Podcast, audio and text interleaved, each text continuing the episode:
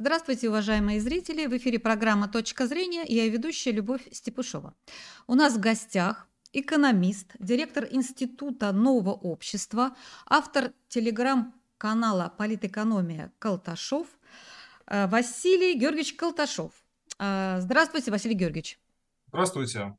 Василий Георгиевич, э, пожалуйста, вот такая очень интересная, с моей точки зрения, тема как саммит БРИКС а, в ЮАР, который состоится в августе.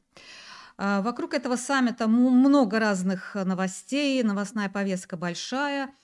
Первый вопрос будет к вам такой. Вот э, предполагается, что там будет э, рассмотрен вопрос о э, введении в обращение, так сказать, новой валюты, чуть ли даже не резервной. Ну, такие планы есть. Это валюта БРИКС. Не факт, что это будет юань, может быть, какая-то другая общая валюта. Вот как вы оцениваете перспективы э, этой валюты? Будет ли этот вопрос решен положительно? И какие, э, какое будущее у этой, у этой денежной единицы? Ну, возможно, что на этом саммите БРИКС вопрос еще пробуксует, потому что э, большое влияние Соединенные Штаты оказывают на Индию, чтобы Индия как-то ставила вопросы содержательного характера об этой валюте, и эти вопросы, они не могут быть решены быстро, техническим образом, надо это все обсуждать, обсуждать и обсуждать, чтобы валюты пока не было. Вот э, есть такая проблема. Э, есть проблема Китая, который стремится заменить юанем доллар, но тут возникают проблемы самого Китая, потому что Соединенные Штаты, они могли предложить миру резервную валюту, э, просто по той причине, что у них не было столь масштабной массы э, наемных работников, которых э, обязательно нужно куда-то устроить. Да? А чтобы они обязательно работали, для этого нужно периодически девальвировать национальную валюту. Ну, не то чтобы периодически, а так потихонечку ослаблять ее, как ослабляют юань. Э, поэтому Китай не может сделать, э, предложить миру валюту, которая будет оставаться дорогой в сложных ситуациях в мировой экономике. То есть Китай должен будет учитывать э, огромный масштаб своей армии рабочих, чуть не сказал крестьян, но на самом деле пролетариев, да, то есть и тех, кто, у кого вообще ничего нет, да, то есть не имущих наемных работников и неимущих наемных работников, которым нужны рабочие места. Ну, неимущие обычно работают на фабриках юга Китая различных, об этом много в последние десятилетия было снято фильмов документальных, сделано репортажей журналистских, в общем, это люди из сельской местности, у которых и в деревне ничего нет, и в городе еще ничего нет.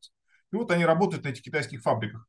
Если юань будет стабильной валютой, а другие страны будут свои валюты периодически под влиянием обстоятельств, кстати, девальвировать, то для Китая это будет очень неудобно. Он должен будет своим рынком поддерживать чужие экономики. Соединенные Штаты были на это способны длительное время.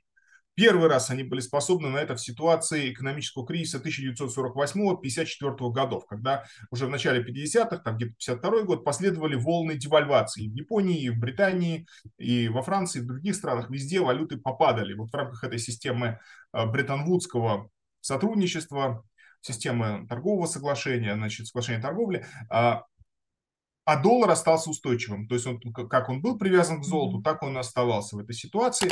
В результате рост американской экономики во второй половине 50-х годов был достаточно вялым, но потребление росло. Потребление зато росло. Да, в основном здесь э, ну, как бы важную роль играл импорт.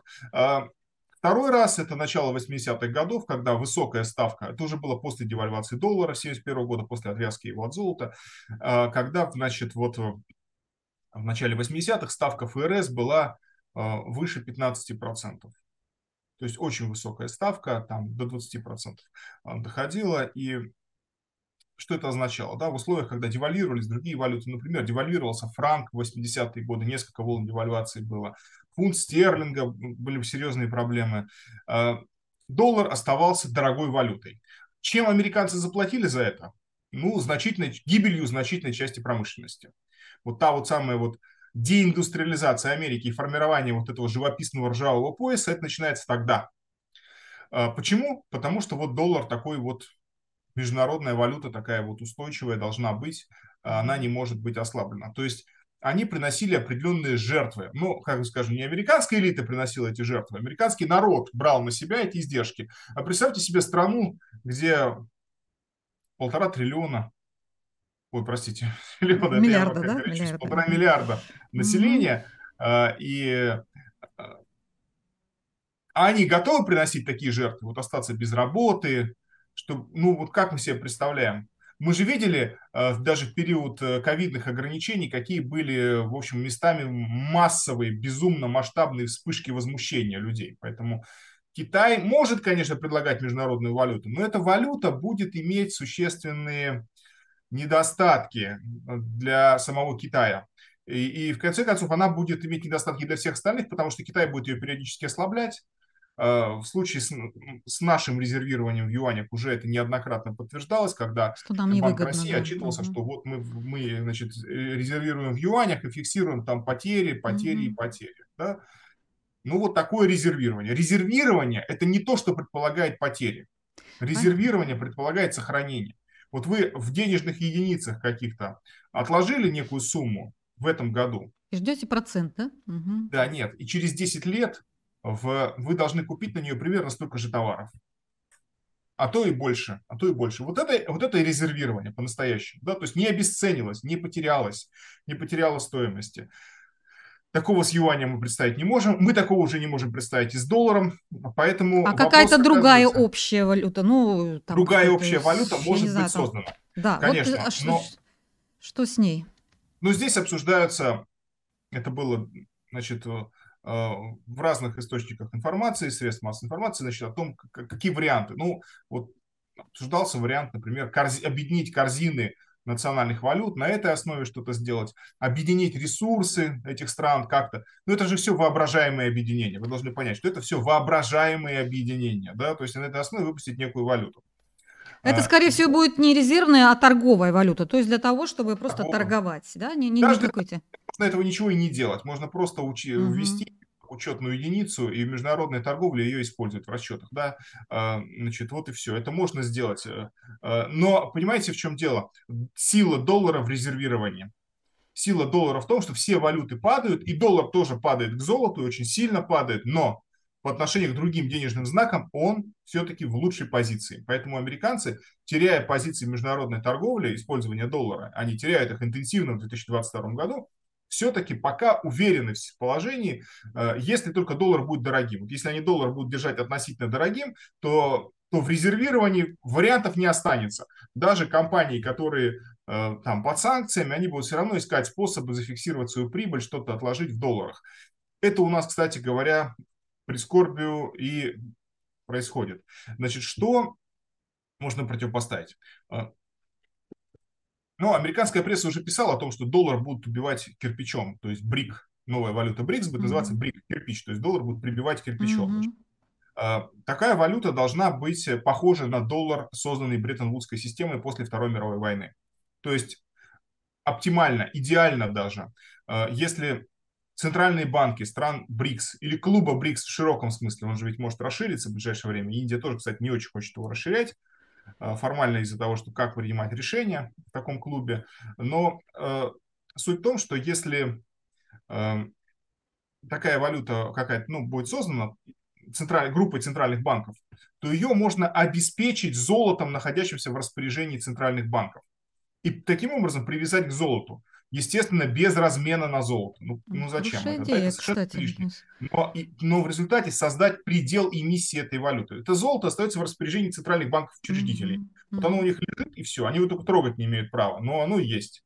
А, а под обеспечение этого золота создана валюта, и определенная доля этой валюты этому государству, ну, каждому из государств достается, и они могут ей, ей распоряжаться. Эта валюта может торговаться на бирже, она может использоваться в расчетах между третьими странами, то есть она может свободно циркулировать, такая валюта, очень хорошо. Если ее нельзя будет заморозить каким-то образом, вот как американцы говорят, что доллар – это собственность Федеральной резервной системы США. Вот если мы кому-то не разрешим ими пользоваться, то все, то баста, да. А, единственное, там наличными будут, могут долларами еще как-то рассчитываться, но а в, в, здесь должна, должна появиться валюта, которая оставит за, э, как бы, в торговле возможность расчетов э, анонимно, непрозрачно где-то, да, а, э, и в то же время эта валюта будет циркулировать свободно, то есть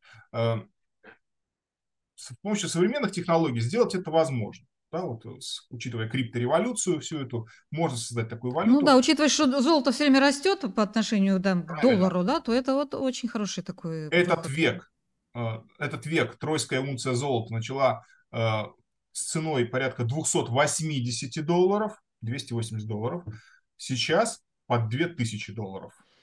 То есть, если кто-то хотел увидеть крах доллара, то крах доллара произошел неоднократно. Крахом обычно считается падение там, на 30%.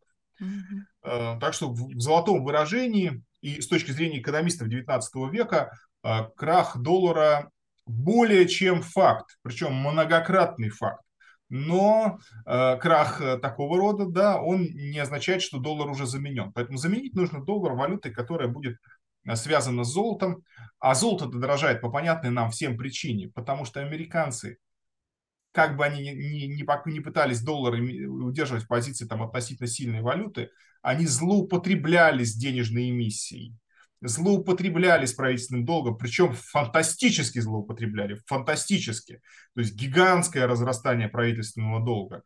Соединенных Штатов просто до, ну, как бы он, он астрономических размеров достиг. Он идет к 32 триллионам долларов и дойдет спокойно в этом году и дальше. Вот э, таково положение. Поэтому доллар нужно бить по самой слабой позиции. Нужно предложить валюту, которая будет удобна для резервирования. Не только для торговли, для резервирования. А, Эту а что валюту- мешает? э, А что мешает это сделать? Есть какие-то вот э, Ну вот я так вот вскользь Как сказал, что мгм. Соединенные Штаты работают Индия, да? Мгм. и чтобы они э, не торопились э, в этом процессе, то есть немножко обеспечивали его пробуксовку. Но процесс как бы неизбежен, неизбежен в этом направлении, да? Он неизбежен, но избегать его можно. Можно. Понимаете, вот, вот что мы можем сказать по итогам последних полутора лет, даже двух лет, да, может быть и трех лет. Значит, как решить эту проблему? А, Если клуб БРИКС будет расширен, то в рамках клуба, как это положено, да, вот джентльмены могут уединиться в комнату для курения и согласовать какую-нибудь сделку, к которой клуб не имеет отношения. Да? Значит, э, вот в рамках этого клуба можно будет странам, желающим странам, не желающие не присоединяются пока, приступить к созданию такой валюты. Э, Кстати, О- Это ОПЕК вот э, очень, так сказать, такой хороший пример для того, чтобы понять, что это можно сделать, договориться там где-то в кулуарах и поддерживать цену можно, на нефть да, потому что э, на, на нужном уровне. можно договориться, принять Мгм. решение и эту валюту за, начать создавать. Ну, не на основе банка БРИКС, а ну, если банк БРИКС не может это сделать, ну, на основе какого-нибудь нового банка, учредить новый банк, банк валюты, банк новой международной валюты. Надо придумать для нее название какое-нибудь, да. Даже можно и смешное название, вот как американцы придумали, брик, кирпич, да, то есть валюта кирпич. Потому что доллар это таллер, серебряная монета в прошлом, ходившая широко. И тогда дело пойдет, и тогда эта валюта будет запущена. Она очень быстро может выбить доллар с позиции резервирования. Учитывая, какую непомерную наглость Соединенные Штаты имеют э, как бы, в деле наращивания своего долга, в деле покрытия своих расходов. То есть они же ведь постоянно занимают деньги без стеснений, и это там полтора триллиона долларов дефицит, это для них не предел. Они могут и больше, больше иметь за год.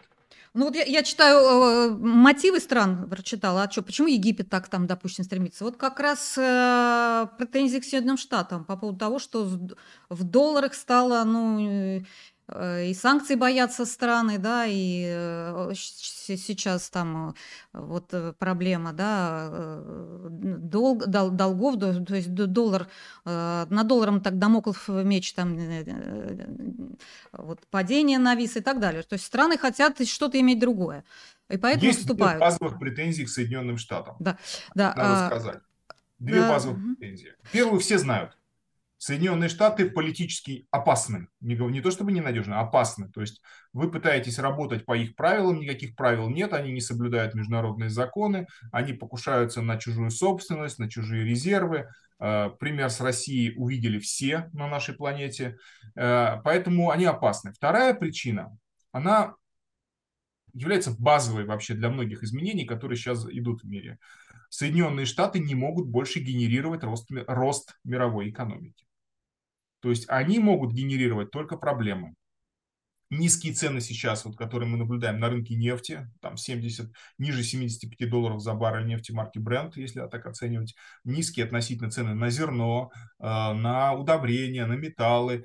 Э, Установившаяся с осени 2022 года, такая ценовая депрессия, продолжающаяся немало месяцев уже, это результат того, что в западных экономиках нарастают проблемы. Эти проблемы организованы Соединенными Штатами и их курсом на повышение э, ставок э, и, в общем, ну, удорожание денег. Да? А в результате разрушаются западные экономики и вот такие проблемы в мире. А, вот э, прокомментируйте, пожалуйста, это желание президента Франции Эммануэля Макрона поехать на саммит БРИКС. И почему наши так прямо резко отказали?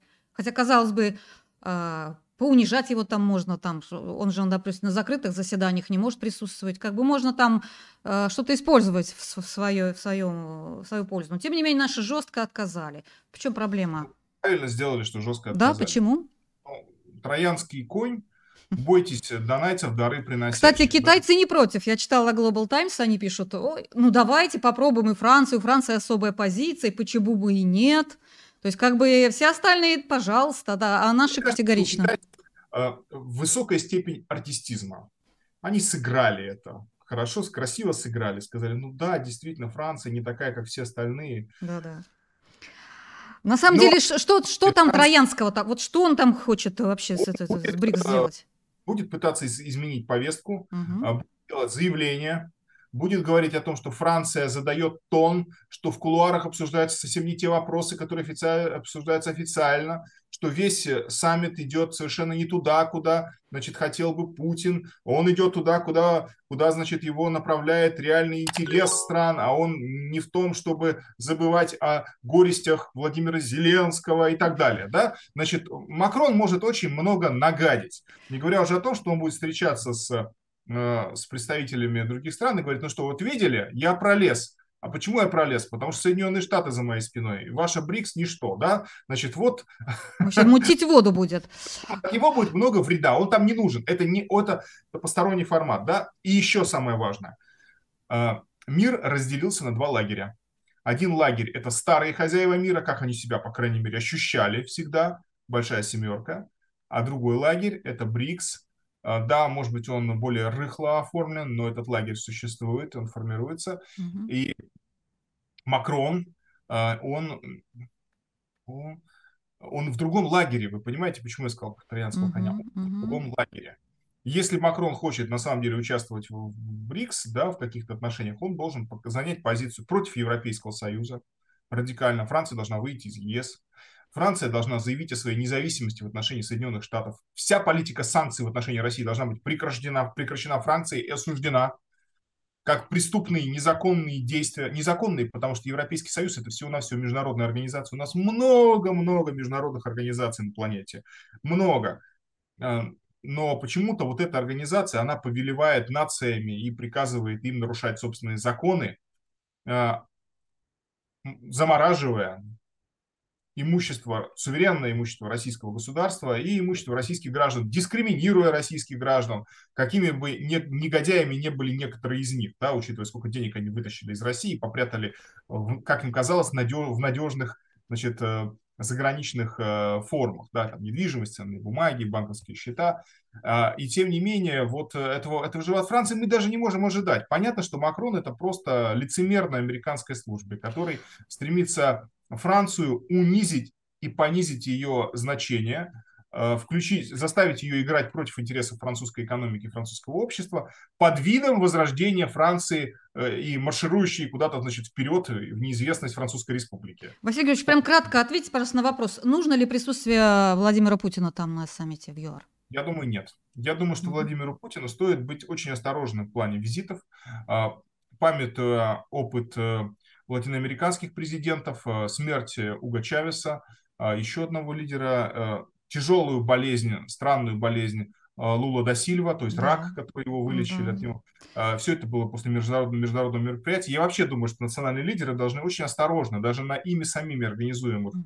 международных мероприятиях присутствовать. То есть Виртуально. Мир, угу. Соединенные Штаты не стесняются убивать глав других государств и да это всегда было известно. Я там с юности помню документальные фильмы американские, где американские агенты ЦРУ рассказывали, как они получили приказ убить Фиделя Кастро, на минуточку, глава государства независимого, да, Вы можете его не любить там в Соединенных Штатах, но оно независимое государство, Соединенные Штаты это признавали всегда.